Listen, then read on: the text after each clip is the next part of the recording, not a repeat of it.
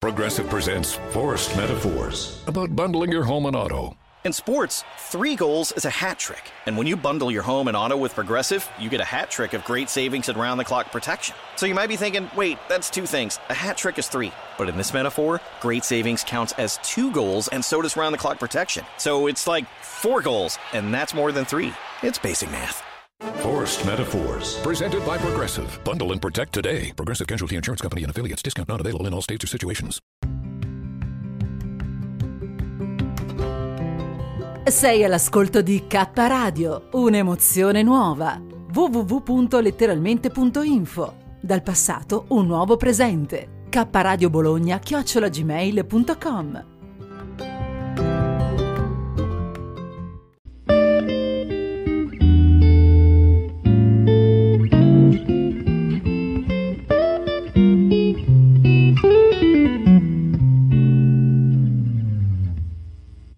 Filosofia e vita, politica, attività e cultura.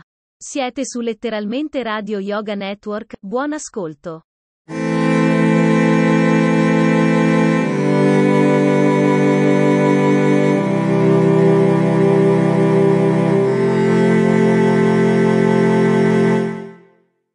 in questi giorni anche nelle piazze, dove chi è contrario è non solo radicale ma spesso anche violento.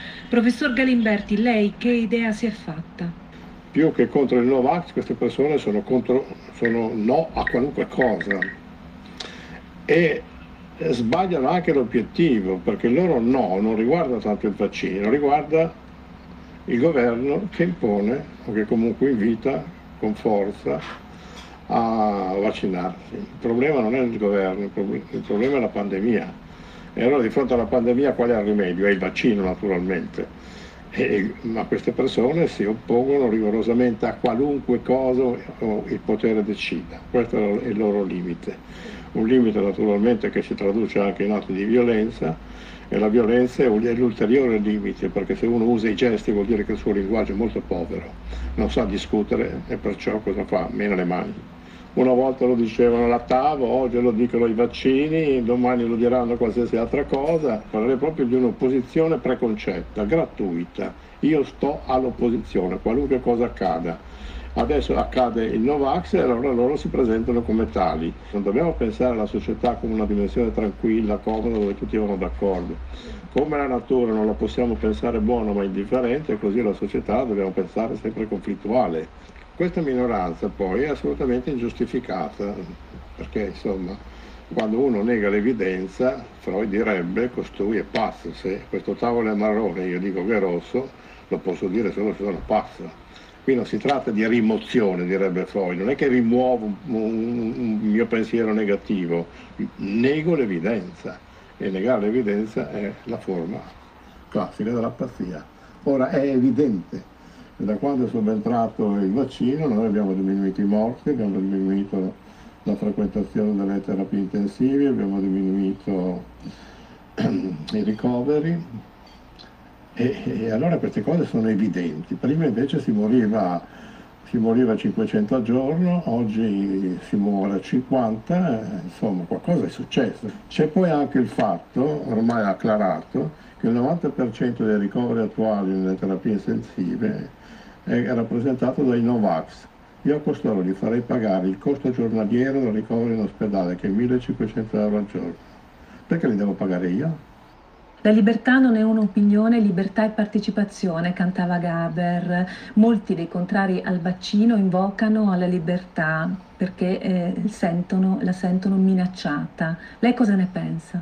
Non cerchiamo di essere tanto sicuri che gli uomini la desiderano. Giustamente Dostoevsky quando eh, racconta dell'inquisitore che chiede a Gesù ma sei sicuro che gli uomini vogliono la libertà? Noi non siamo assolutamente sicuri.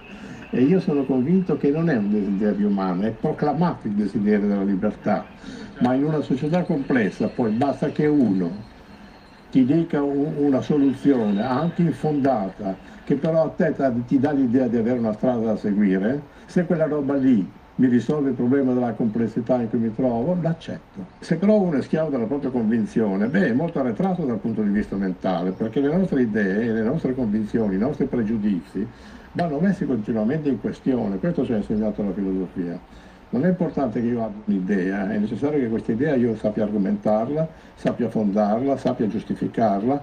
Costoro non li puoi convincere, anche perché sono induttori di morti, induttori di malattie. Loro possono anche non vaccinarsi, poi quando vanno magari a mangiare con i loro padri i loro nonni si ammalano i nonni, però e muoiono i nonni. Insomma, che senso ha tutto questo? Il mio compito non è di insegnarvi una verità, questo diceva Socrate o di esporvi una dottrina. Il mio compito è simile a quello dei vasai e quando uno vuole verificare se il vaso è di vero bronzo, con la nocca del suo dito tasta il metallo e qui capisce se è di vero bronzo oppure no. Così quando voi esponete le vostre opinioni, io tasto se sono fondate o non sono fondate. Se non sono fondate uscite dal dialogo, uscite dalle vostre persuasioni dalle vostre convinzioni. Ma soprattutto come mi importa sottolineare che la filosofia non è tanto un sapere ma un atteggiamento, che è l'atteggiamento di ehm, ipotizzare che la persona con cui dialogo abbia un gradiente di verità superiore al mio. Se non si parte da questa premessa non si può parlare.